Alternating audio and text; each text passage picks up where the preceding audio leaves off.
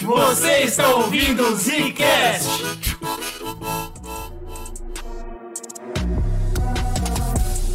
Estamos começando mais um ZiCast no bagulho. E aqui quem falou, gente? Aqui quem fala é Slow. Falar hoje de Guardiões da Galáxia volume três, meu irmão. Vamos lá. É o melhor filme da Marvel? O melhor não. da Marvel não é. Não é. Uma coisa que me chamou a atenção, acho que tá chamando a atenção de todo mundo, é que as críticas não tá falando, nossa, que filme bom, nossa, que filme ruim. É sempre relacionado com a Marvel. Você já percebeu é isso? É tipo assim, é o melhor filme da Marvel em tempos, né? Isso. Ou desde Endgame. Isso, é. Ou finalmente salvaram a Marvel. Truta, eu acho que as pessoas esqueceram que ele é um filme, tá ligado? todo, mundo, todo mundo tá falando como se fosse um episódio de uma parada. E eu acho que é isso uma das maiores discussões que a gente vai ter aqui hoje. Hoje a gente vai falar sobre toda a importância desse filme. Quem segue o ZiCast faz tempo sabe como a gente gosta da Marvel. A gente vai falar sobre tudo isso, a gente vai falar sobre o James Gunn, onde que ele vai, o que que tá acontecendo com ele, sobre cada arco de personagem dessa família muito louca que foi Guardiões da Galáxia. E no final a gente vai decidir se realmente ele é um filme muito bom sozinho ou se ele é um filme muito bom pra Marvel. Que que é isso. A primeira coisa que eu queria falar pra vocês, Lô, é que eu descobri o nome da minha doença. Marvetice?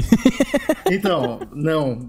Mas é por aí. Eu sofro essa doença também. Eu espero mesmo. que os ouvintes se, se enxerguem nisso, porque eu, eu fiquei muito feliz de dar um nome pra parada. Em inglês soa melhor, porque eu descobri em inglês, tá? Ah. Mas é poptimismo. Tá, um otimismo com coisas pop, seria isso? Exatamente, cara. Eu não entrei na pegada, que é a moda atual, de odiar tudo que é pop. Sei, sei. Se tem muita gente que gosta disso, obrigatoriamente é ruim. É isso que eu ia falar, porque deve existir uma outra doença, Opa, que é a certeza. doença de você odiar aquilo que vai pro mainstream, né? Pô, eu gosto quando a parada é nichada, daí vai pro mainstream, as pessoas passam a consumir aquilo de maneira não, talvez não tão aprofundada quanto eu, e isso incomoda muita gente também, Exato. né? Mas é uma coisa que a gente vem comentando faz tempo, que as redes sociais, elas preferem ódio, né? Sim. O que dá mais clique é quando alguém fala mal das coisas. Cara, o Twitter é uma rede social à base de ódio, meu irmão.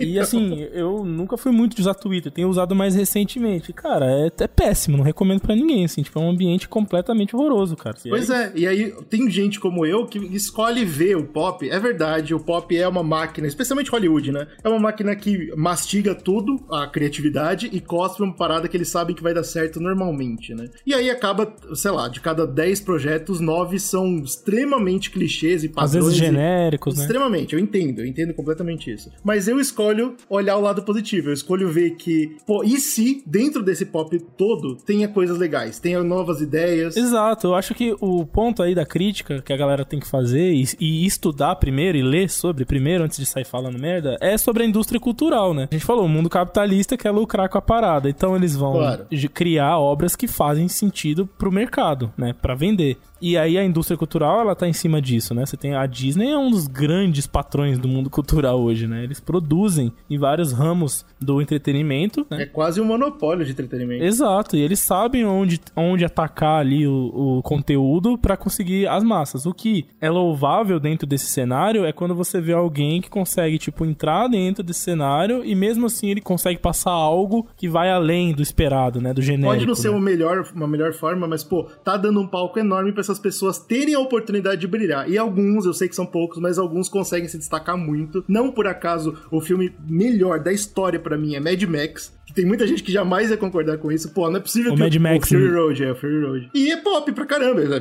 É, é muito fácil de digerir. Aí entra também na questão do gosto pessoal e tudo. E o George ah. Miller, o que ele faz no Mad Max, é um absurdo de técnica cinematográfica e Exatamente. tudo. E isso também é arte. Estivemos fugindo nossa vida inteira.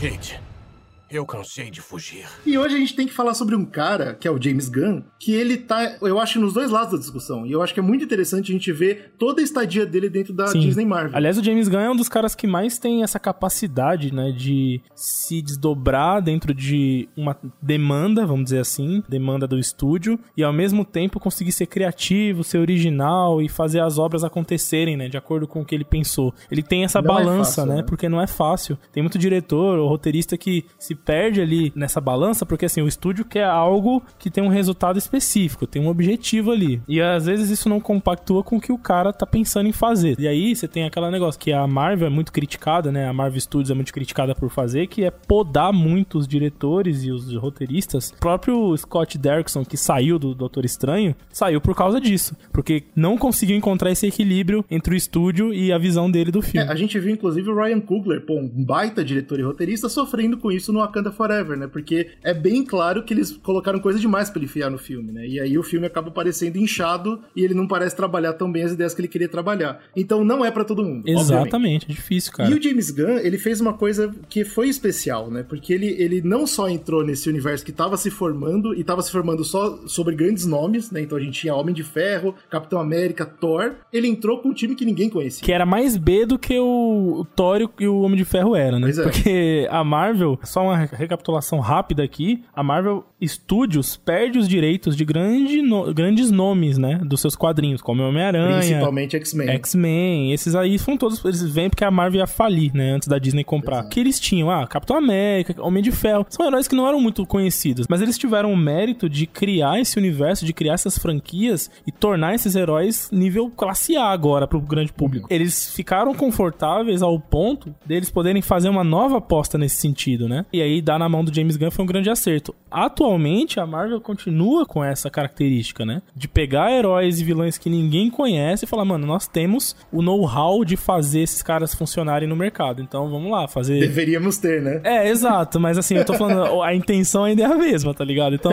pô, vamos Sim. fazer aí Miss Marvel, She-Hulk, pô, o grande público não conhece. Cavaleiro da Lua, que pouca gente como eu é fã pra caramba. Exato. Eles estão com o X-Men e Quarteto Fantástico de novo. Eles já tem... O Homem-Aranha, beleza, que eles estão usufruindo, mas assim, pressa nenhuma de trazer o X-Men de volta. Eles não precisam é. correr com isso agora. O mundo deles tá maior do que era antes, tá ligado? Mas aí que eu venho falar tanto de dois mil e quatorze, quando sai Guardiões da Galáxia, porque eu acho que foi algo especial. O próprio James Gunn fala, né? Quando eu entrei no projeto, me falaram desses heróis, eu conhecia eles, mas eu nunca imaginei que eles iriam pro cinema, né? Porque a gente tem um, um guaxinim falante, uma árvore, pá. É. Nunca vai dar certo isso. Mas já que eu tive a oportunidade, eles me deixaram fazer o que eu quisesse. Isso é uma coisa muito muito, muito valiosa, que a gente vai perceber o impacto. Exato. Disso. James Gunn, antes de fazer Guardiões da Galáxia, ele não tinha um grande respaldo no grande público, né? Ele tinha feito Scooby-Doo, Só. ele tinha roteirizado algumas coisas. Tem um roteiro dele que eu acho bem legal, que é a adaptação do Romero, que é o, o filme de zumbis que, ele, que o Zack Snyder que dirige, que é, inclusive, uma característica do James Gunn, né? Que é o cinema trash de terror. Uhum. Ele gosta muito, traz bastante pra esse filme, inclusive, né? Do Guardiões três. Ele não tinha essa, né, essa, esse nome tão pesado e os heróis que ele tava adaptando também não tinha esse nome tão pesado. Então era uma aposta que se falhasse, né, não ia impactar tanto assim. Olhando pra trás, eu vejo como, na verdade, isso não, não é verdade. Porque, assim, a Disney precisava desesperadamente de um núcleo espacial pra trazer o Thanos. É, verdade, verdade. Qual que é o negócio? O James Gunn, ele traz uma linguagem que ainda não tinha sido vista. E pra gente, olhando isso dez anos mais tarde, é chocante, né? O que, que ele traz? Ele traz esses heróis que são todos meio anti-heróis. Eles todos fazem piadas, ele quebra o tempo todo as cenas de drama com uma piadinha idiota. Eu vejo assim, os filmes da Marvel, primeira fase, né,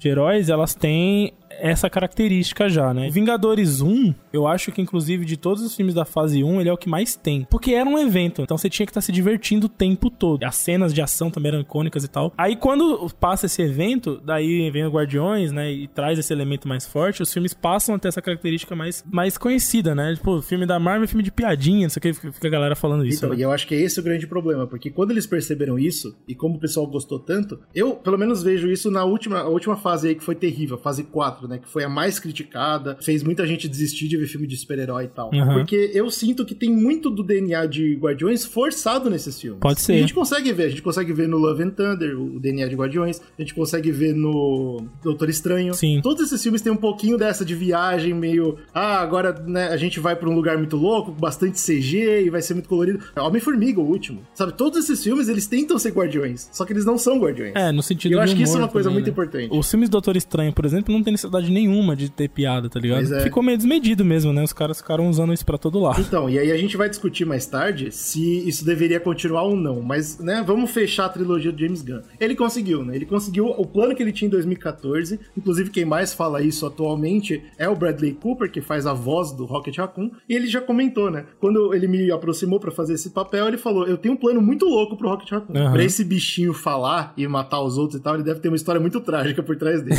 E a gente sabe especialmente com Disney, pô, o próprio Slow já deu exemplo aqui de diretores que saem, que não conseguem trabalhar com a Disney, não é todo plano que, que se concretiza. É. Tem muita coisa que os caras imaginam lá atrás, que quando vai chegar mais na frente, e eu vou contar uma anedota impressionante daqui a pouco pra você, que simplesmente a Disney não deixa passar, ou não, não funciona junto com o plano. É quase único isso. Do sim, cara ter chegado sim. com uma ideia, ter conseguido fechar ela no último filme dele. Falando assim desse, desse legado que ele deixou, né? Ele deixou o melhor arco de histórias, de núcleo de histórias, que a Marvel tem no M C U. É provável. Eu não vou é nem colocar o Vingadores dentro desse arco, porque Vingadores, cada Vingadores é. é um evento, cada filme, né? Mas assim, o James Gunn, ele deixa, cara, uma trilogia e extras, né? Conteúdos extras ali, tem o especial de Natal, você tem os curtinhos do Groot, enfim, tem um monte de coisas que saíram em torno dos personagens. E pra mim, é a melhor coisa que tem no M C U de arco fechado. Eu acho que a resposta é essa, cara. Foi o único que foi planejado.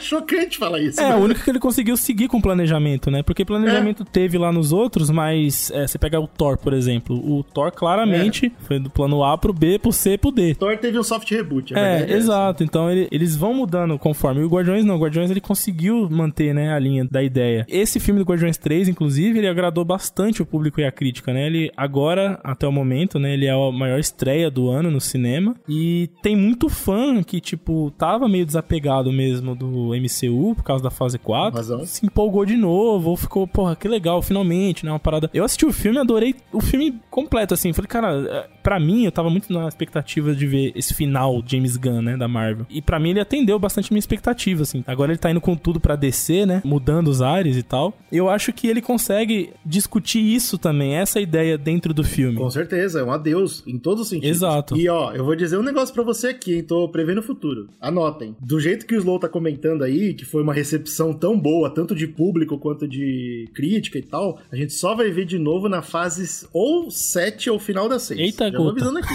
Demorar, então. Eu vou explicar então. Porque no final desse podcast. Ok. Aí, ainda dentro dessa parada de fechar... Porque, assim, é um fim, certo? É um adeus do James Gunn. Sim, é um adeus. Mas o James Gunn, ele coloca... O que eu gostei é que no arco final do filme, quando ele fecha o filme, é mais do que um adeus, né? Tipo assim, é um tchau, mas é um recomeço. Até logo, talvez. Não no sentido de vou voltar pra Marvel, mas no sentido de as coisas... Os ciclos se fecham e novos começam. Vi uma entrevista do Dave Bautista antes do filme entrar em, em produção, ali quando estavam ainda... Teve aquela problemática do James Gunn, né? Reviveram uns tweets problemáticos dele. É, é impossível a gente não comentar sobre é. isso. Né? Pra quem não sabe dessa história, assim que o James Gunn tinha lançado o primeiro filme, a gente tava, como sociedade, numa, numa onda muito forte de cancelamento, né? Tinha acabado de começar o cancelamento. É, tinha começado a onda que atualmente impera, né? Na internet, que é isso. A onda do cancelamento. Então a galera tava muito na pegada de, assim, procurar podre Era das pessoas. Caça às bruxas mesmo. Isso, exatamente. E aí encontraram tweets antigos do James Gunn que ele fazia muita piada com pedofilia. É. Muito. Assim, totalmente sem razão. Sem noção sem, nenhuma, sem, aquelas piadas que é com contextos sensíveis, né? E aí, galera... É feio, porque quando você tá no tamanho que o James Gunn tava, né? Pô, trabalhando pra Disney e tal, pega mal. É claro que Sim. pega mal. E pra Disney pegou muito mal também. Pegou bastante. Então ele voltou atrás, ele inclusive pediu desculpa. Ele falou, gente, mal aí, eu era um idiota, eu tava querendo causar, tava querendo chamar atenção. Isso. Muita gente já passou por isso. Eu super entendi o lado do cara. Ele não era aquela pessoa mais, certo? Ele deixou claro isso. Isso. Mas foda-se, a onda de cancelamento veio. E veio. Ele foi demitido. Pegou forte com ele. Aconteceu a Disney, né? Que acaba tendo que ter uma resposta rápida sobre essas questões na internet, né? Vira e mexe acontece. O próprio ator Chris Pratt, né? Também teve um problema porque a religião, comunidade da igreja que ele frequenta também tem bastante coisa problemática em relação à homofobia, umas coisas assim. Exato. Então foi uma sim. onda de problemáticas em cima desse núcleo do Guardiões que a Disney teve que tomar algumas decisões rápidas. Então, a princípio parecia que tava acabado, né? A galera já tava meio... Ah, James Gunn cancelado, Chris Pratt zoado. E aí vieram algumas entrevistas da, da, da galera falando que eles estavam fechados entre eles ali. Pô, a gente tá fechado, a gente é um grupo, a gente é uma família aqui, a gente tá fechado com o James Gunn. Todos os atores fizeram, tipo, um abaixo-assinado, falando que eles só participariam dos, das produções com ele, enfim. Só vai ter mais Guardiões se tiver James Gunn. E isso foi muito impactante. Enfim, ele passou um tempo um pouco assim, ele mesmo fala, né, que ele se resguardou, refletiu muita coisa, mudou muita coisa, e ele volta com o Peacemaker, na verdade, ele, ele comenta muito disso também, né? Dessas problemáticas e tal. E é como se fosse uma nova fase pra ele ali, mostrando isso, né? Sem dúvida, que ele, que ele amadureceu, né? Exato. E eu acho que isso é tão importante, eu acho que isso que é uma coisa que a gente tem que considerar. Eu não sou contra a cultura de cancelamento de forma nenhuma, contanto que a gente consiga dar a oportunidade da pessoa crescer, se arrepender e falar, sim, pô, eu fui sim, idiota. Exato. Arrumar as bostas que ele fez e se tornar exato, uma pessoa as pessoas melhor. Têm que pagar pelos seus erros e elas é, merecem exatamente. A chance de melhorar e não errar mais. Então é isso que acontece com ele. Ele consegue, inclusive, né, caso raro aí dentro da, do momento que a gente vive, né, desse negócio de cancelamento e tal. Tem uma entrevista até do Dave Bautista, antes das produções do Guardiões três, que ele fala que ele tava aliviado em finalmente sair do Guardiões, porque depois que, beleza, vai ser o James Gunn, e ele fala, ó, vai ser meu último filme com a Disney, e vou partir pra novos desafios e tal, e vou fechar essa história aqui. Então a galera que tava dentro também falou, ah, então também quero parar, então.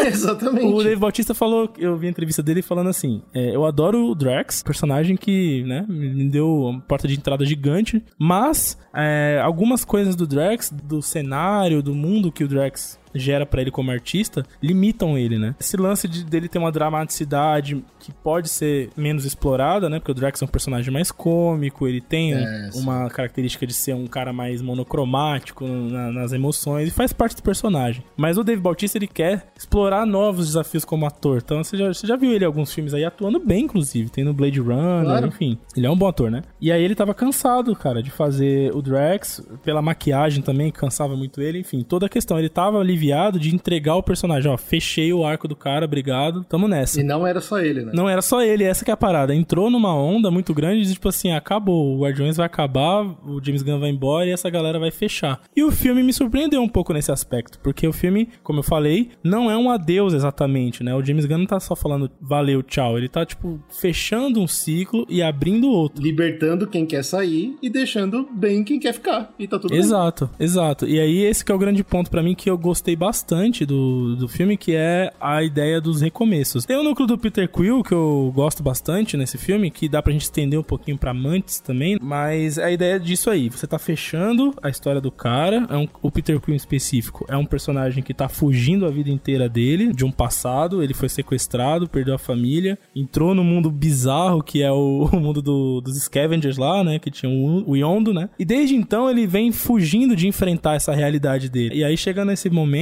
em que a temática de fim, ela vai se tornando ao longo do filme um recomeço, que é a ideia dele, pô, fechamos aqui a aventura com a família Guardiões, agora eu quero me reconectar com o meu passado na Terra, de lá... Eu já vou aproveitar pra puxar minha sardinha de novo, e eu sempre vou fazer isso, ah. pra Thor, Love and Thunder. Eu sei dos problemas que o filme tem, mas esse tema também tá naquele filme. Sim, sim. E é sobre isso, é sobre esses heróis que a gente tá acostumado a ver eles, né, pulando de aventura em aventura, finalmente pararem, na verdade é graças a Mantis que ele faz isso, né, botar a mão na consciência e falar, pô, será que eu não tô fugindo de alguma coisa? Essa necessidade de sempre estar tá correndo atrás de alguma coisa? Exato. E, e no caso, e olha só que engraçado, nos dois tem a parada de se tornar pai, né? Mas aí não pro Peter Quill, vai ser pro Drax, mas a ideia... Só que a ideia, tipo, em específico do Peter Quill, porque assim, é, muita gente ficava especulando, né? Porque, pô, vai acabar o Guardiões, vai acabar esse, esse momento aí, essa galera, né? Vai fechar. Quem vai morrer? Porque é, é o mais é. fácil que você pode fazer. É tipo, o cara vai lá, ele teve um arco, tem a redenção final e ele morre como um sacrifício maior, enfim, é, é, é o clichê. E né? O trailer deixava claro que ia ter tragédia. Exato, e então, aí eu acho muito foda o,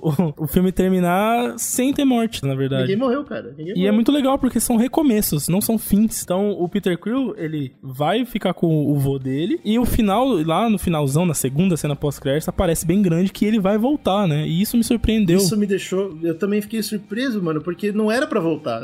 O, o Chris Pratt era um dos que já tava cansado do contrato. Exato. Então eu fiquei chocado. Fiquei me chocou chocado, bastante, cara. E bateu mais ainda essa ideia pra mim de que, tipo, cara, novos ciclos virão. E é isso. É. Não é um fim. Eu não tô, o James Gunn não tá fechando uma coisa só. Ele tá fechando e abrindo outra, né? Mas eu acho que tem uma diferença gritante entre isso e Homem-Formiga. Foi a mesma discussão, certo? Homem-Formiga saiu o trailer e todo mundo falou, tem que morrer. E quando chegou a cena final, que foi perfeito pra ele morrer, a Disney deu pra trás e não matou o cara. Sim. E foi muito chocante. Foi muito negativo. Não deu o impacto necessário pro vilão. É. Ficou uma história mal contada pro Homem-Formiga. Foi terrível. E o James Gunn, ele ele mostra que não é obrigatório, né? Tudo bem, ele, ele prometeu morte, não teve morte, mas ele ama tantos personagens que ele soube dar o final certo pro personagem. Que é uma coisa que a gente não viu acontecer. E, inclusive, é isso, esse vai... Ó, já tô dando spoiler do meu ponto final desse podcast. É um ponto final, claro, que o Slow tá falando. Existe, pode acontecer recomeços, pode acontecer dele voltar, claro que pode. Mas é o ponto final no que foi iniciado em dois mil e catorze. É, sim, exato. Porque o, o planejamento de James Gunn foi realizado. A trilogia dele exato. É essa, a história que ele tem pra contar é essa e acabou, o ponto final. E se você for parar pra pensar, a gente só viu o ponto final em Endgame. Exato. Que foi o ponto final do Tony Stark, ponto final do Capitão América. E como um todo, né? Como toda a fase um, dois, três lá. Então, e desde então a Disney não tem coragem de fazer não isso. Não tem, não tem. É daí que esse filme é tão diferente. E por isso que as pessoas saíram do cinema bem. Exato. Completas. Se sentindo bem. Eu não preciso ver o Peter Quill morrendo. Eu preciso entender o arco que esse cara fez desde o primeiro filme. Ah, eu quero filme. saber tá a lá. história dele. A história dele é essa, tá contada, tá ligado? Agora vai ser uma nova história, se for Show. ter outra.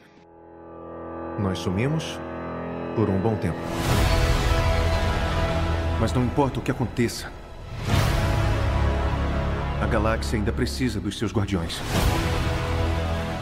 Tem uma questão que muita gente tá comentando, e eu acho que é algo muito legal a se discutir, e eu já dei mais ou menos um, um, um prefácio disso. Essa é a primeira vez que se fala fuck num filme do, do, do, da Disney. É mesmo, ele fala da porta lá, né? É, a Nébula tá tentando entrar no carro, inclusive é legal porque a gente pode discutir sobre a Nébula depois. Peter Quill já sem paciência, querendo salvar o amigo que tá morrendo, querendo resolver essa, essa loucura que tá acontecendo, fala, entra na porra do carro, é, get in the fucking car, ou open the fucking door, alguma coisa assim que ele fala. É. Foi, né, todo mundo tá falando, ai, nossa, que legal, o primeiro fuck. Mas não é isso que a gente deve devia estar olhando. A gente devia estar olhando pro narrativo da parada. Esse é um Peter Quill que cansou. É um Peter Quill que tá na hora de, de encarar as coisas. Porque isso é o, é o Peter Quill, o personagem do Chris Pratt, cansando, né? Tá na hora dele evoluir como personagem. É o James Gunn falando adeus pra franquia. E aí vem aquilo que eu comentei sobre a Disney talvez podar ou... E olha só que curioso essa parada. Esse, eu fiquei interessado com essa história. Perguntaram pro cara, né? A Disney falou não quando você falou, eu, eu, o cara vai gritar um funk aqui. Aí ele falou, a Disney nunca fala não. Olha que curioso. Olha, que, olha esse comentário. Uhum. A Disney não fala não. E é engraçado que ele ainda deixa claro. Disney, quando a gente fala Disney, eu tô falando do Kevin Feige, porque é só ele. É ele que manda lá. O Kevin Feige sentou comigo e falou, houve um fuck... Um, um palavrão cortado do Endgame, que era o último filme dos Irmãos Russos. Ah, tá, eles tiraram do, do corte final do filme. Isso, eles tiraram. Por quê? Porque o Kevin Feige sentou com os Irmãos Russos e falou, vocês podem colocar se vocês quiserem, mas é esse o legado que vocês querem deixar? Olha que loucura, cara. Então, na real, não é que a Disney ela tá podando ninguém, mas ela tá fazendo esse jogo meio de culto com as pessoas. Tipo assim, o filme que você tá fazendo pra gente é um filme que bilhões de pessoas vão assistir. Você tá preparado pra deixar esse legado? Olha que sinistro. Entendi. Então eles meio que jogam com o seu psicológico, e os Irmãos Russos olhar e falar, não, nosso legado vai ser o Capitão América segurando o martelo, não vai ser o funk. E eles foram, deram pra trás e tiraram o funk. Olha que loucura. Caralho. É sinistro isso, é meio, é meio uma jogada de culto mesmo, né? Doideira. E aí o, o Kevin Feige sentou e fez a mesma coisa com o, o James Gunn, falou, é esse o legado que você quer deixar? Se você quiser, a gente deixa. E o James Gunn falou, é. É isso, faz todo sentido, inclusive. Não, isso é uma coisa que eu não fazia ideia também, que tinha essa, pois essa é, liberdade. Eu achei né? curioso essa parada. Eles realmente mexem com a carreira da pessoa. E essa dualidade Kevin Feige e James Gunn é legal, porque no, no comecinho do filme tem um detalhe interessante, que mostra uma cena ali no Nowhere, né, que é onde fica... a base do Guardiões, naquele mundo lá bizarro. Daí tem uma cena que tem um quarto, e não lembro quem é que tá no quarto, se é o Rocket ou é o Peter Quill. A luz tá acesa, aí aparece produção Kevin Feige. Aí a luz ah, apaga, e aí entra direção James Gunn, né? Como se o James Gunn estivesse ah. apagando a luz e saindo, tá ligado? Achei sensacional. Que genial. E o, e Puta, o Kevin Feige bom. a luz acesa, entendeu? Tipo, eu tô aqui, eu tô cuidando. É isso, cara, eu achei que isso foi narrativamente muito bom. Sim, entendeu? sim. É, sim é, foi nesse funk que eu senti, mano, deu pro, pro Peter Quill, ele não aguenta sim. mais, ele não, não é mais é. A, chave de, a virada de chave, né? Coisa que eu gostei bastante desse de, ainda no núcleo do Peter Quill no filme é da relação dele com a nova Gamora, né? Porque entra dentro dessa mesma discussão. Porque, assim, a, eles tinham uma vida maravilhosa, um romance, né? Que era um dos mais legais ali do M C U e tal. Acontece dela morrer pra o Thanos conseguir a joia da alma, né? Uhum. E é, é um sacrifício muito grande ali por toda o M C U como um todo. Você perde a personagem dessa e tal. E aí volta essa outra personagem que, num primeiro momento, eu jurava que eu não tinha... Eu, eu não tinha me empolgado tanto, porque eu achava que a linha da personagem no M C U, não tô nem falando no James Gunn, tá? Tô falando do M C U como um todo, porque ela aparece no Vingadores e tudo. Eu achei que ela fosse cair de novo pra... uma Gamora próxima da outra, que ia me deixar bem desanimado com a personagem, porque é isso, é uma nova construção. Em nenhum momento o James Gunn pega e fala, não, beleza, a gente vai encaminhar ela pra a Gamora de antes. O relacionamento dos dois não vai ser mais o mesmo, acabou. A situação é diferente, né? Faz e sentido. Esse é o ponto que, que as pessoas têm que lidar com os recomeços. É, o relacionamento acontece isso, né? As coisas da vida acontecem isso. Ele entender no final do filme que, tipo, não, beleza, a gente, eu vivi uma vida maravilhosa com aquela Gamora. Paciência. Agora eu tenho essa, é uma outra Gamora, é uma outra pessoa, né? É um... E beleza, é isso. E vai terminar dessa forma. E eu acho interessante, eu gostei bastante disso, porque eles vão se conectar de alguma forma, mas não vai ser mais a mesma coisa. Isso, inclusive, tem alguns comentáriozinhos ao longo do filme que geram vários recomeços mesmo, né? Tipo, um deles, quando ela fala da Nébula, fala, porra, do jeito que você fala, é muito mais fácil você se conectar com a Nébula do que comigo. E o Peter Quill para, olha e fala, caralho. Pode crer. Pode crer, tá ligado? Por que que eu tô preso dentro de um ideal que não existe mais? Tipo, let it go, segue em frente, vamos enfrentar as coisas e começar as paradas. Aí eu falei, caralho, isso tem tudo a ver com o que o Peter Quill precisa, uhum, como personagem, né? Nesse ponto, eu sou obrigado a falar que um ponto negativo pra mim do filme é a Gamora. Eu concordo com você que ela é fundamental pro arco do Peter, mas ela em si, eu não senti nada por ela. Quando ela termina e vai embora, eu falo, tá bom. É, a única coisa que... Ele poderia ter mais espaço pra ela, se fosse, né, outro uhum. filme. É, eu, eu fiquei... Eu achei, inclusive, que ela ia aparecer menos. Porque eu já tinha pegado isso na metade do filme, dá pra perceber já. Não vai rolar com a Gamora mais. É, e tá tudo bem. E é isso. E a gente precisa avançar com essa ideia no personagem. E eu já tava adorando. Eu falei, pô, show. Era isso que eu queria. Eu não quero, tipo, a Gamora se apaixonando pelo Peter Quill novamente. Não vai, não, não deveria. Uhum. E no final, tem uma cena que eu gostei bastante dela, que é ela com a nova família dela. Isso, aquela sim. nova Gamora tem uma nova vida. E é isso. A gente tem que respeitar os novos momentos das pessoas. Isso, mas tudo isso funciona pro arco do Peter, não pro dela. Ela tá lá como uma ferramenta, entendeu? É, mas nesse aspecto, bota um ponto final pro dela também. Isso que eu, ah, isso não, que eu achei legal. Certeza, é. Poderia até interagir até menos ali na aventura, que ela fica, né, na aventura deles, o segundo arco e o terceiro todo com eles, é, né? Meio, meio pesando ali do lado. Eu acho que não precisava ela tá tanto tempo lá, mas eu gostei da resolução. Falar, ó, é, essa é a nova Gamora, e é isso, e vamos seguir em frente. Então fecha, né, essa rima narrativa da saída do James Gunn com o final dos personagens, e fica pra mim agora, né, o grande desafio, eu acho, o que que a Disney vai fazer com os próximos diretores ou produtores dessa franquia, desse núcleo,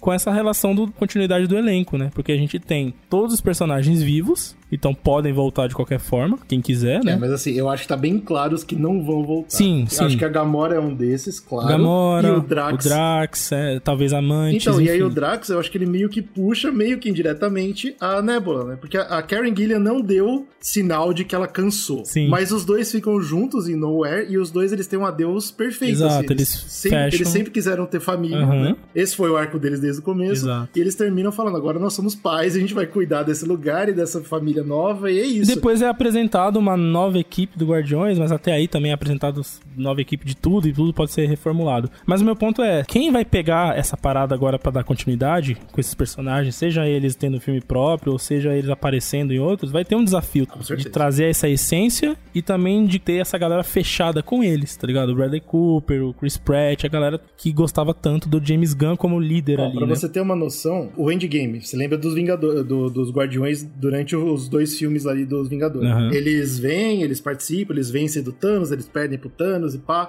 Tudo aquilo foi descrito sem James Gunn. Não, mas o James Gunn... É, sim, mas o James Gunn deixou a base, né? É, ele sim, deixou a base, claro, e ele também ele foi consultor ali, né? Produtor do filme. Então ele tava ali. Mas ele era abertamente contra o Peter Quill estragar o plano dos caras. Sim. E mesmo assim rolou. Sim, sim. Ele não era o líder do roteiro é. ou diretor do filme, mas ele tava na produção executiva. Executiva, ele contribuiu. É isso que então, eu tô assim, falando. Eu não acho que é impossível. Não tem mais sabe? a figura do cara lá, nem como produtor, nem como nada. Saiu fora. Inclusive, você tava até comentando, né, que um monte de atores tá com ele na D C agora já, né? É, o, inclusive, pega essa, Chris Pratt é um deles. Olha aí. E aí você me fala, pô, o Star-Lord vai voltar. O cara vai estar tá nas duas empresas ao mesmo tempo, então. Exato. Porque como que ele é vai praticamente voltar? Confirmado que ele vai ser o Booster Gold na D C. Praticamente É isso confirmado. Que é a parada, mano, que eu acho que vai ser um desafio, porque trazer... É, a Marvel não vai, não vai querer largar esse osso, pelo jeito, né? E essa galera é muito fechada com James Gunn. Vamos ver, vamos ver o que, que vai rolar, tá ligado? Outra personagem que eu acho que pode voltar ainda para os cinemas é a Pom Clementif como Mantis, porque eu acho que ela ainda não terminou a história dela, né? Inclusive, pelo que, ente... pelo que a gente entendeu, agora começou a história dela finalmente. É, esse que é o ponto. Ela, enquanto o Chris Pratt representa a saída do James Gunn da Marvel, a Mantis representa a entrada dele na D C, né? É. Agora vai começar uma nova parada. O recomeço, Exato. né? Eu cansei de contar a história dos outros, agora eu vou contar a minha. Exato. Mesmo, e eu, eu vejo essa, essa analogia dele com a carreira dele. E eu gostei bastante também. A Mantis,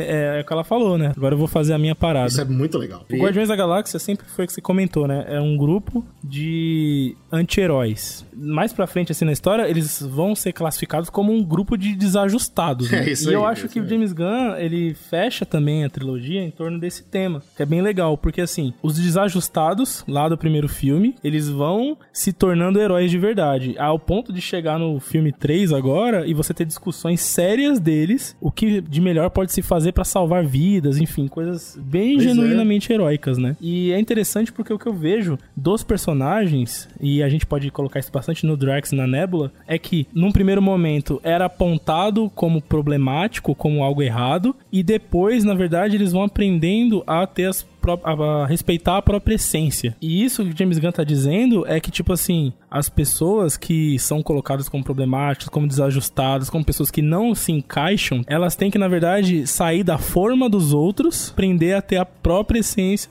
seguir, né? Ter esse espaço também pra conseguir se desenvolver por si. Não é determinista, tá ligado? Ao ponto de falar assim, essas pessoas não servem. Todo mundo serve, todo mundo é, todo mundo tem o seu potencial, o seu, seu algo bom. Se você der espaço pra essa pessoa crescer, né? Você der espaço, se essa pessoa conseguir evoluir a partir disso e se entender como indivíduo, né? E isso cai muito forte no... Tem dois núcleos, né? Além do Drax e da Nebula, que cai muito forte, né? O primeiro é o vilão, né? Que é o auto-evolucionário, é assim que a gente traduz para português? É, acho que é por aí. Que é um personagem que, no fundo, ele não ama a perfeição. Ele odeia a imperfeição. Ele odeia o natural, ponto. Essa que é a ideia dele. Essa ideia dos desajustados lá do começo do primeiro filme é algo que esse cara combate. Quer uhum. buscar uma perfeição baseada no, na raiva dele da imperfeição, na preconceito dele com o falho, com o natural. Tem uma cena que, óbvio, né? A cena mais marcante dele, né? Quando perguntou, pelo amor de Deus, para com isso. Ele fala, Deus não existe e é por isso que eu tô aqui. Tipo,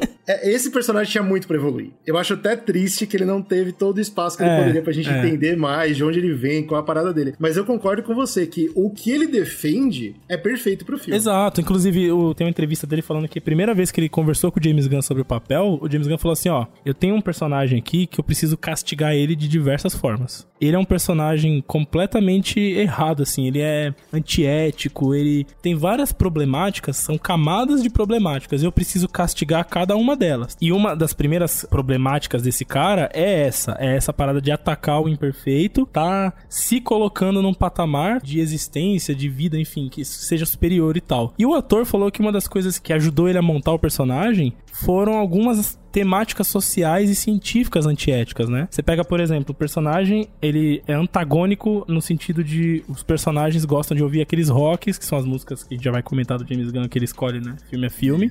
E ele gosta de música clássica. E o dele é música clássica, né? Esse lance dele falar, tipo, de criar a sociedade perfeita, não sei o quê, remete muito àquele, àquela parada do higienismo do século vinte, tá ligado? De quando você Bom, tinha certeza. o comportamento social, de falar, ah, essa é a música de pessoas inteligentes e superiores. E aí você tinha a ciência corroborando, né, com experimentos antiéticos, com conclusões antiéticas sobre raça, sobre gênero, foi um monte de coisa. Então, tipo assim, uma camada bem rica, assim, em torno desse, desse ponto também, que eu acho que conversa, né, com esse lance do imperfeito, dos problemáticos, todo esse bagulho que o James Gunn traz em torno da, da equipe, é, né? Que ele traz pratica, praticamente todo o projeto dele.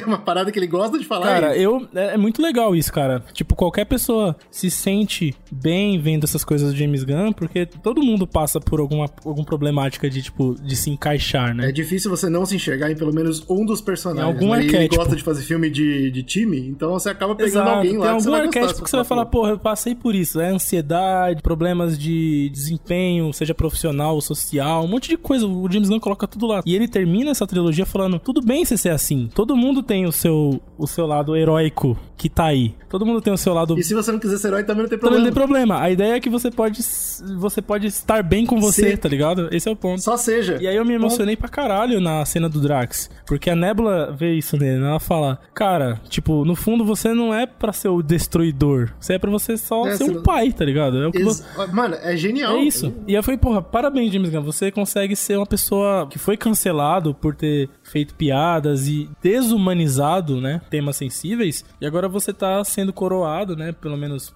pelos fãs, como alguém que conseguiu dar a volta por cima nesse discurso e mostrar o lado humano das relações. É, mas não é de graça, certo? Ele amadureceu. Eu ouso dizer até que ele amadureceu porque a Olha gente aí, forçou ele. Isso é uma discussão interessantíssima, inclusive, hein? Vai longe. Ele consegue... Hoje em dia, o James Gunn não é o James Gunn do passado. Uhum. Esse James Gunn entende que todo mundo tem direito Exato, de ser. Exatamente. Né, cara? E é isso. Parabéns. E, ele pra... entendeu isso, e eu acho que isso é genial. A gente vê a mesma discussão no P C B. Acho, acho lindo isso, cara, de verdade. Mas no Drax dói, bate fundo, porque no Drax ele sempre uhum. foi a piada. Esse que é o negócio. Desde o primeiro filme, ele, todo mundo aponta e dá risada dele, ele dá risada junto, ele não entende nada. É o personagem que você menos dá. Mas nesse filme ele não poderia ter deixado o Drax de mão vazia. Sim. Né? E ele acaba escolhendo o tema principal do cara. A vida inteira dele foi marcada pela perda da família. E aí eu acho que tem aquela relação muito legal que ele tem com as crianças, né? Que ele, ele não é bobo. Ele só é um cara que ele entende o mundo de outra forma. E aí quando ele vê as crianças, ele consegue se comunicar com elas e tudo bem, ele, ele conhece a linguagem delas, mas antes de entender a linguagem, ele se comunica com elas. Ele tem capacidade Exatamente. Que a Nébula não tem. E a Nébula olha isso e fala, cacete.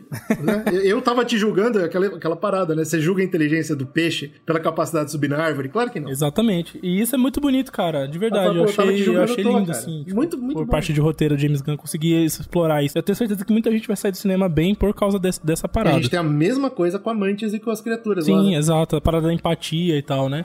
Sempre estivemos procurando uma família. Até que nós nos encontramos. Estão prontos?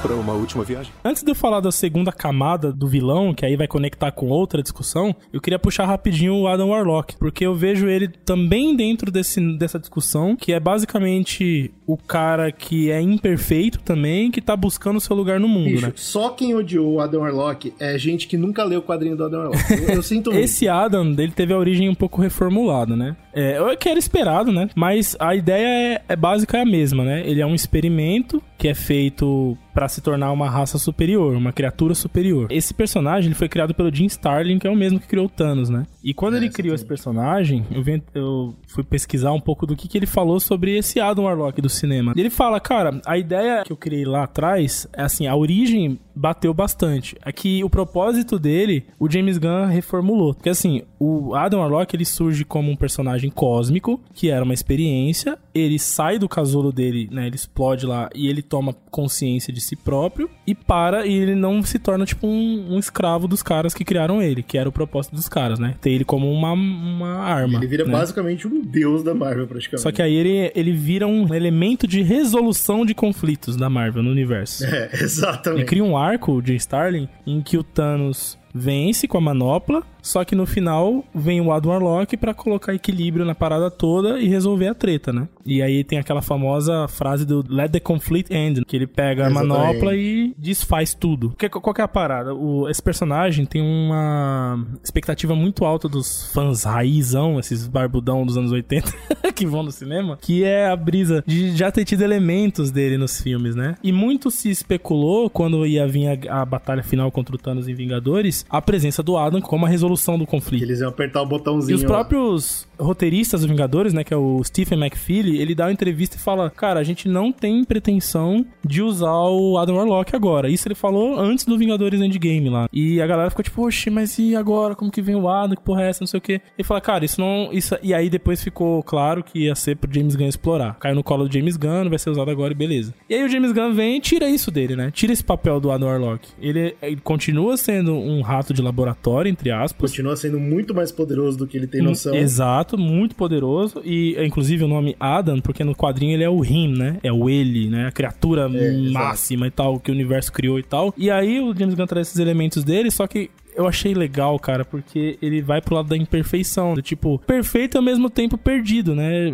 Essa é a imperfeição Isso. dele. É, ele é um bebê que acabou de surgir num universo. Eu achei uma ideia tão genial, eu gostei. Cara, porque agora a gente tem a oportunidade de entender como o Adam Warlock vai estar. Claro, obviamente eu tô colocando muita esperança na mão dos próximos roteiristas. É, sim, sim. Mas imagina que legal, a gente viu ele nascer, ele não ter noção do que é vida e morte, e ele desenvolver isso durante o Exato. filme. Eu sei que é rápido, mas a gente vê, tá lá. Exato. Então essa que é a parada que a galera talvez não, não tenha curtido. Se não curtiu a ideia, se assim, se você entendeu que a ideia é, se não gostou, aí paciência. É. Mas muita gente não percebeu que essa era a construção do personagem, porque tipo, baseado no que eles conhecem do personagem nos quadrinhos, era esperado um impacto muito grande de cara. Tanto é que o filme começa nos primeiros minutos com ele chegando, e você pensa, eita porra, o cara vai ser tipo, mano, o Thanos aqui, ele vai chegar arregaçando, ele chega arregaçando. É, né? Ele arregaça, ele arregaça. Na sequência, bem. Você percebe que ele é só um menino que tá perdido, ele não, não sabe o lugar dele no mundo ainda. E é importante deixar claro que ele sofre um ferimento mortal e na próxima cena ele também. É, exato.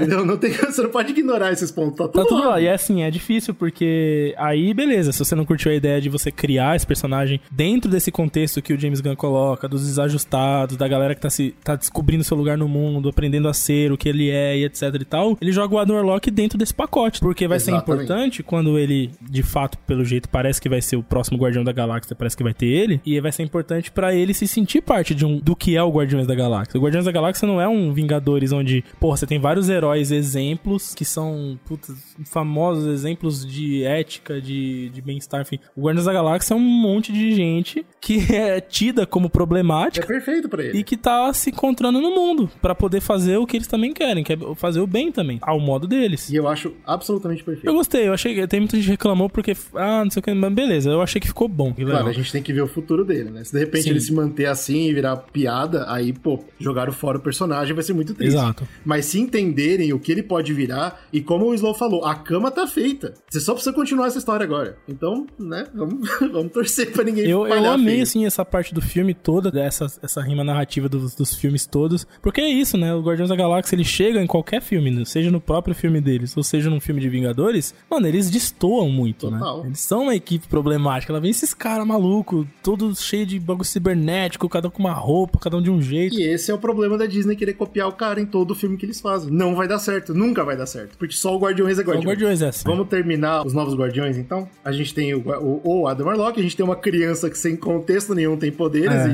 e no futuro alguém vai explicar pra gente que porra Sim, é essa. que faz tá parte bem. aí do, do cenário científico antiético ali do vilão, né? Tem a Cosmo, que pra mim ok, não, não fedeu nem cheirou, tudo bem, legal, é a Cosmo. Tava ali, foi bastante escape cômico, né, no, no filme. Tá bom. A gente tem o irmão do James Gunn, que pelo jeito vai continuar na Marvel, olha só, e na D C, esse a gente sabe que vai estar ah, na D C Ah, esse também, vai onde o então... James Gunn foi, ele tá. Exato. E a gente tem os dois personagens que estavam lá desde o começo, né, cara? O Groot, que agora cresceu e a gente sabe que não é mais, realmente não é aquele primeiro Groot, né, ele é outro Groot. É que árvore não tem filho, tem clone, né? É, pois é. Ele é tipo um clone do primeiro Groot. É, né? Mas você vê como ele cresceu diferente? Eu acho que é mais ou menos a pegada da Gamora, é outro exato, Groot. Exato, exato, tipo, é, é outro parada. Groot, é isso mesmo. Eu gostei muito dele também, o desenvolvimento dele no filme é legal pra caramba. Eu queria saber, o que, que você acha? No final, quando ele fala I love you guys, uhum. a última cena do Groot, a gente que entendeu finalmente I am Groot, ou ele que aprendeu então, a falar? Então, eu, eu acho que ficou em aberto isso, mas eu sinto, pelo menos eu como fã, gosto da ideia, da primeira ideia. Que a gente entendeu, Porque né? é isso, porque assim, os personagens todos entendem, mas só sim, entende sim. ele quem... Vive com ele, quem passou Exatamente, por tudo com ele. Exatamente, né? Quem é da família mesmo, quem tá com ele. E aí, Exato. essa maneira do James Gunn dizer, cara, você, é, we are Groot, isso vocês mesmo. agora também são família do Groot, tá? Vocês entendem ele agora, eu acho que é isso, cara. E aí, não sei o que eles vão fazer a partir de agora, mas eu, eu me senti muito confortável com, a, com essa ideia. Daqui pra frente ele falar direito. Então, Ou não, não, né? Não, a gente entendeu. É, não sei, cara. Não sei como eles podem fazer, mas essa cena em específico eu adorei. Por causa dessa sensação. Eu também, eu gostei. Você, porra, eu é. entendi o que ele falou. Ele falou I am Groot e eu entendi o que era. E ele faz de propósito, logo depois da Gamora entender. Sim. Né? A sim. Gamora tá um tempo com ele, ela entendeu, e aí eu, eu entendi que é isso. Ele tá falando, agora é a vez de vocês entenderem o que ele fala. Eu, se for, eu espero que eu seja também. isso. Eu só fiquei meio com o pé atrás, porque eu acho que se fosse mesmo essa ideia, eles podiam ter deixado claro com uma legenda. Ah. Ele fala I am Groot e a gente lê o significado e fala, opa, eu entendi. É uma maneira visual de você abordar a mesma ideia, né? Só que... É, é eu acho que eu preferia. Dane-se. Enfim, é. é claro que a gente tem que falar do novo líder, né, cara? O cara que sempre foi o líder. Desde o primeiro filme é o cara que é o líder. Inclusive, ele discute com o Peter Quill porque ele quer ser o líder. O Rocket Raccoon. Exato. Né? E aí eu posso puxar já o, o segundo elemento do vilão que eu queria queria comentar tem a ver diretamente com a história do Rocket, né? O James Gunn é um cara que, além de ter pedido pro cara ser antiético no sentido social, higienista, esse tipo de coisa, ele queria tratar sobre a questão da exploração dos animais, né? A luta pelos direitos dos animais. Que loucura, né, cara? Eu não sabia o quanto o James Gunn era ativista pela causa. Ele é bastante. Nem eu sabia o quanto eu era ativista. Teve esse é, filme. É, tem filmes que conseguem... É, muitos lembram, né? Fizeram bastante referência ao Wokja, que é o filme coreano, claro, da Netflix lá, que também trata sobre essa questão, mas ali é um pouco mais da, da parada da indústria alimentícia, que a gente tá consumindo, criando de maneira intensiva animais pro abate, e isso não é só ruim para o direito dos animais, mas também ruim para a biosfera como um todo. E no caso desse filme, ele vai um pouco para esse lado do, dos experimentos nos animais, né? Nessa parada de você fazer testes em prol do bem-estar humano. E eu não sabia que o James Gunn, ele é bastante ativista, inclusive o filme ganhou um prêmio agora, é, do, da PETA, né? Que é a People for Ethical Treatment of Animals. PETA que dá muito tiro errado, mas essa aí eu concordo completamente, isso merece, cara. Sim, é. Porque eu acho que pegou um público que não tava acostumado a pegar, entendeu? Que nem eu. Eu não entrei pensando Sim, nisso. Sim, eu e também quando não. Quando eu saí, eu falei, caralho, eu me importo muito com isso. Exato. Muito é... mais que eu não. E assim, eu tava até vendo um artigo, posso deixar pro pessoal se quiser ler também, como foi, né, esse bagulho da PETA premiar o filme e tal, e eles chamaram James Gunn pra premiação, deram lá. Colocaram, né, durante a, o discurso ali, durante a premiação, eles falaram que existe uma estimativa, né, de que institutos nacionais americanos gastam cerca de vinte bilhões de dólares por ano em financiamento com testes em animais, seja para remédios, cosméticos, toda essa parada, né? E os estudos mostram que noventa e cinco por cento desses testes que se mostram seguros em animais não funcionam, né? Eles falham com os testes clínicos em humanos. Olha que loucura. Ou seja, praticamente inútil. Exato, é, dinheiro do contribuinte, no caso lá da, do artigo eles mostram, né? O dinheiro do contribuinte sendo jogado fora, é maldade com os animais à toa, pra um ganho muito pouco, assim, tá ligado? Do que nós humanos vamos ter com isso. Então, assim, é uma indústria que eu não sabia do quão pouco valioso é esses experimentos, porque, porque assim, eu já, já trabalhei com coisa que mexe com bicho, e assim, o que que se faz? Como a gente não pode pegar um ser humano e testar algo nele, porque isso é, é antiético na ciência, antigamente se fazia, né? Hoje também, mas não hoje em todo escondido, lugar. Mas assim, teoricamente é. Não se pode fazer. Você não pode pegar e testar uma parada em alguém que você não sabe o que vai acontecer. Pega-se animais que têm metabolismo semelhante, né, e que possam ter respostas que se comparam ao ser humano, né? Ou que pelo menos informem, né? Vou dar remédio pra esse rato, porque o rato ele tem um metabólito aqui que vai ser muito parecido com o que o ser humano vai sofrer no rim. Então eu vou dar pra ele essa porra e vou ver se dá, dá ruim no rim do rato. Se der ruim no rim do rato, provavelmente dará ruim no rim do ser humano, e é assim que a gente faz. Teste em pé, coisa de pele, faz muito em primatas, faz muito em porco. Então, a, aí a galera fala, porra, mas que coisa terrível, não sei o que. Aí vem aquela pergunta máxima da indústria, né? Tá, legal. Você usaria um shampoo no seu filho que não foi testado em animais? Exato. Você arriscaria que não teve teste de dermatite, enfim, as paradas todas? E aí a galera fica tipo, ih, porra, e agora? Porque aí você fica pensando, é, é complexo, né? Cara, né? É complexo, né? A discussão. Agora, vem essa pesquisa da PETA, que eu, eu até precisaria me aprofundar mais, se alguém tiver mais informação pode mandar, de que eles vêm dizer pra gente que noventa e cinco por cento desses testes que nos asseguram do, do produto ser eficaz... Não asseguram nada. Na verdade, não asseguram nada. Aí você fala, porra, caiu por terra todo aquele argumento. Será que a indústria tava mentindo pra gente o tempo todo? Ah, lá.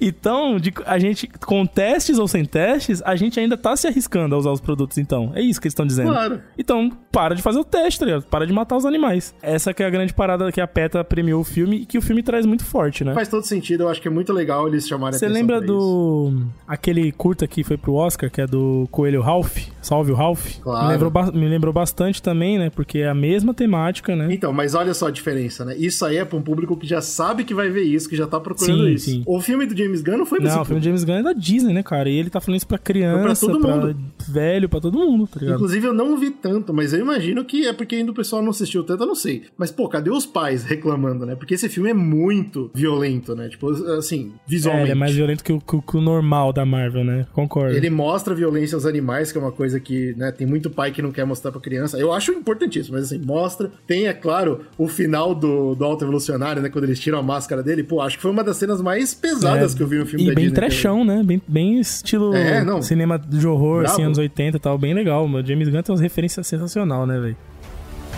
Minha missão sagrada é criar a sociedade perfeita. Tem uma coisa sobre esse final, já que a gente tá falando do final do cara, que é basicamente o final do filme, que eu queria comentar. Você não acha curioso? Eu acho que isso é uma questão pra todo mundo aí pensar. Que Guardiões da Galáxia, que é um filme de espaço, de loucura, de explosão e lasers, o final dele precisa menos de C G I do que muitos filmes da fase quatro.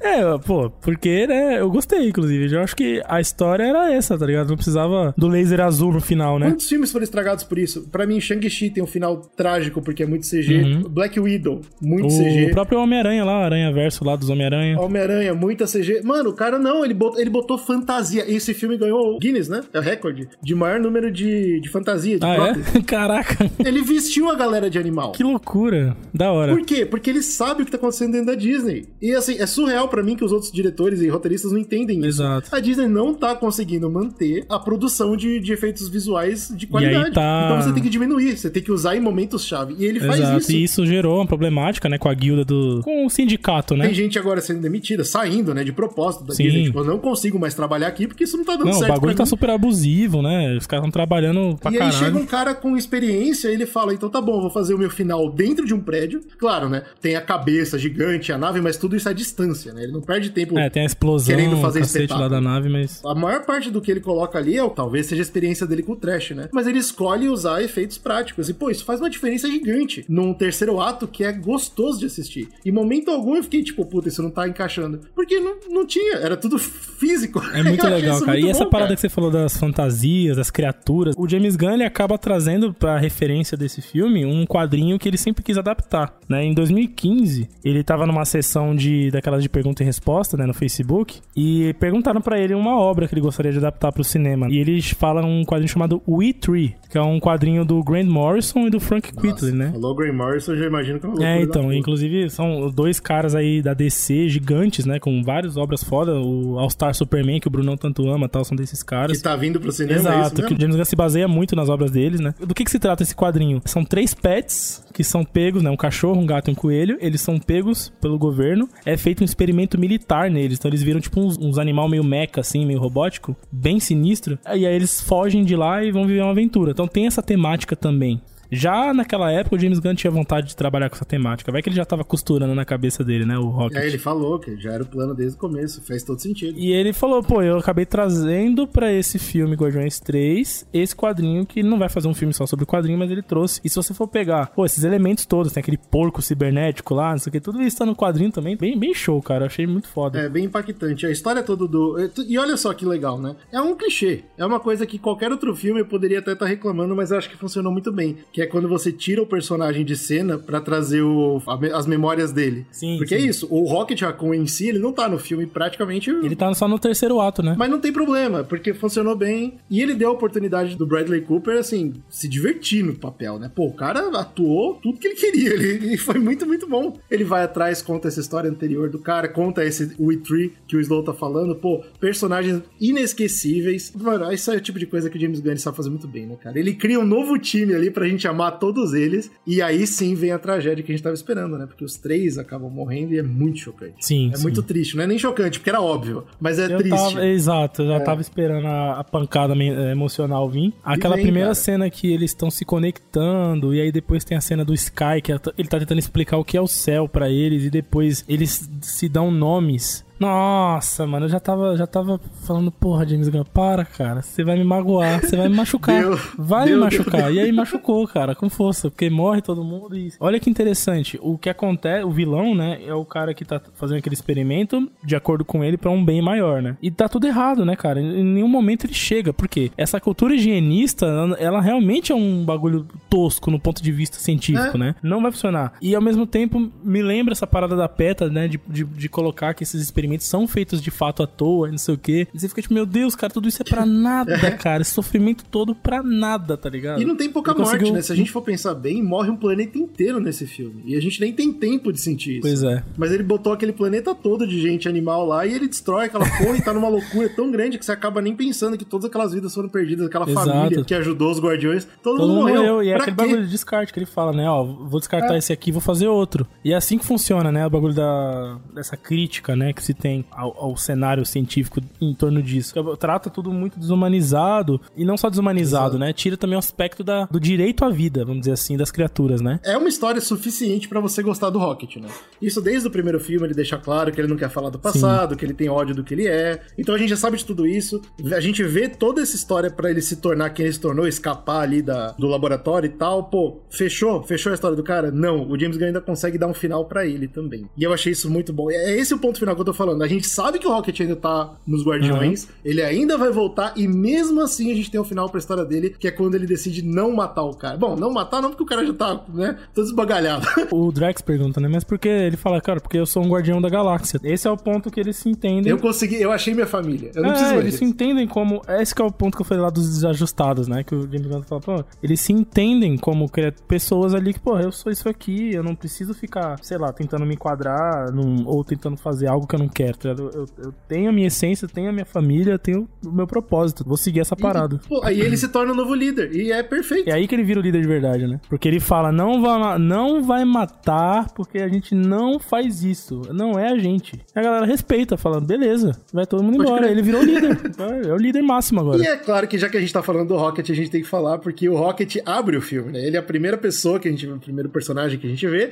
e a gente vê ele tocando Creep. Pois é, e, e tem tudo a ver, né, mano? Porque a letra do Creep é sobre isso, né? É alguém que se sente esquisito, alguém que é deslocado ali e não consegue se encaixar, e é como o Rocket se sente, né? E é, e é sobre esse assunto que a gente tá falando aqui, né? No cast todo. Eu gostei do que tem um plot twist que, na verdade, quem tá ouvindo a música é o Peter, né? Que tá sofrendo de amor. Também. Eu, eu, eu só senti, eu não sei se você assistiu isso também, eu achei que foi o mais fraco das trilhas sonoras. Então. E não é nem porque eu não gosto das músicas, óbvio que eu gosto, pô, o final com Florence foi legal pra caralho, uhum, e tal. O negócio é que eu acho que ah, o dinheiro não é, tão, não é tão fácil você ter os direitos das músicas. Não, tem isso também. Cada música dessa você paga uma puta grana pra usar. Mas assim, eu acho que havia uma necessidade diferente na música, né? Isso que eu ia falar até que, é. que eu achei sensacional, que é o quanto ele consegue inserir a música no, nos filmes, né? Então o primeiro filme, você tem a cena do Peter Quill entrando, ele inclusive fecha, né, na cena pós-crédito com essa mesma música, aquela música lá dos anos oitenta, e a partir dali, as músicas elas se tornam trilha sonora baseada nas músicas que ele tem no M P três, é, então certo? Ele consegue fazer uma brincadeira que é genial, que é ser diegético. A música está lá ao mesmo tempo que ela serve de trilha exato, sonora. Exato, só que Isso o é que eu achei legal. Que nesse filme ele fez a mais, ele conseguiu inserir mais ainda a música. Você tem, por exemplo, essa entrada do, do Rocket, ele tá literalmente cantando a música. É, então sim, é, sim. é mais do que só ter lá no M P três e eles eventualmente gostam da música, né? A música, ela tá mais presente ainda nesse filme. Agora a letra também. E isso tem desde o primeiro, viu? Porque eu, reassistindo dois mil e quatorze, eu percebi que é, é menos, uhum, obviamente. Mas ele, quando ele tem a oportunidade de enfiar a letra na cena, ele coloca. Mas realmente, nesse último, ele fez isso em praticamente todas as músicas, né? Ele conseguiu, ele deu um jeito. É, e aí eu acho que por conta disso, ele focou em trazer músicas talvez que tivessem mais essa carga, que, que falassem mais ainda com o filme. Talvez por isso que tem músicas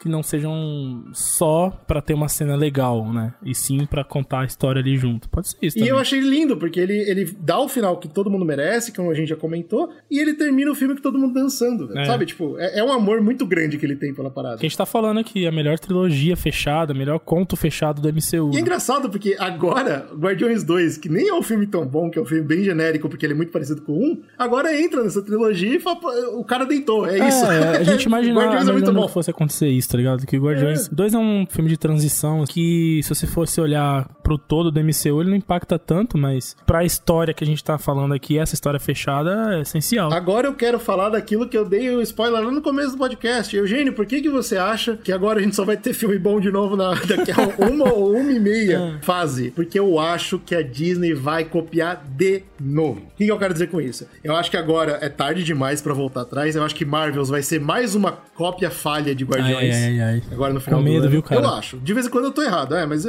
eu tô sentindo isso, que eles querem copiar o que Guardiões fez ainda, e aí como demora um pouco, agora eles vão ver a recepção do filme e falar, opa, peraí, o nosso fã quer fim, o nosso fã quer ponto final. Eu tô deixando claro, não é porque os personagens não vão voltar, é porque a gente se importa com arcos fechados, a gente gosta de ver as coisas tendo resposta, tendo isso. sentido. E a Disney vai ver isso e vai falar, opa, tá na hora de começar a escrever final, e aí isso só vai ser sentido daqui a uns dois, três anos. Ah, entendeu? Tá, entendi. Então é isso, cara, assim, eu, eu acho que é um sucesso enorme, eu fico muito feliz que as pessoas estão gostando, eu só acho que foi importante a gente olhar olhar pra trás e entender por que as pessoas estão gostando. Não é à toa. Não é que o filme é, porra, inesquecível, um jovem clássico. Não é isso. É porque esse filme encaixa. Ele funciona porque ele tava lá pra isso. Ele foi pensado pra isso. E isso importa muito. É um bom filme também. Obviamente, se você não tiver visto os outros filmes do Guardiões, é, não dá pra pegar o, o que o filme é. Mas se a pessoa não tiver a fim de assistir trinta filmes da Marvel e ela vê só os Guardiões, tá show também. Você consegue ter uma trilogia maravilhosa no cinema. Vai ficar um pouco confuso a morte da Gamora, mas aí... É, mas aí, porra... O próprio filme explica, porra, não tem essa. Ela fala, porra, a Gamora de lá era outra, eu sou essa e é isso aí. Você tem que lidar com as mudanças da vida, cara. É isso, rapaziada. Se vocês gostaram também desse filme, se vocês têm algo pra adicionar que a gente não falou nessa hora e pouco de conversa, é só mandar pra gente no republicas zicast arroba gmail ponto com. Maravilha. Se você quiser apoiar a gente também, é muito fácil. A gente tem o nosso Pix, que é o próprio e-mail. A gente tem o nosso apoia ponto se barra zicast. Lembre-se que hoje não vai ter podcast extra, porque normalmente quando a gente fala de, de Marvel, a gente fala de uma vez, não tem nada pra colocar depois. A gente quer de filme. Mas normalmente os nossos apoiadores, eles ganham, eles ganham acesso ao podcast extra. E não só isso, né, Zé? O que mais que ganha? Eles ganham acesso ao nosso WhatsApp, que é muito bom, porque lá a gente conversa, eles escolhem os temas dos podcasts. Eu tava pensando no R P G, que a gente tá fazendo coisa de R P G, quem é apoiador também participa, hein? Olha aí, maluco, a gente não para de produzir coisa, então, por favor, apoie o conteúdo que você ama e nos amem!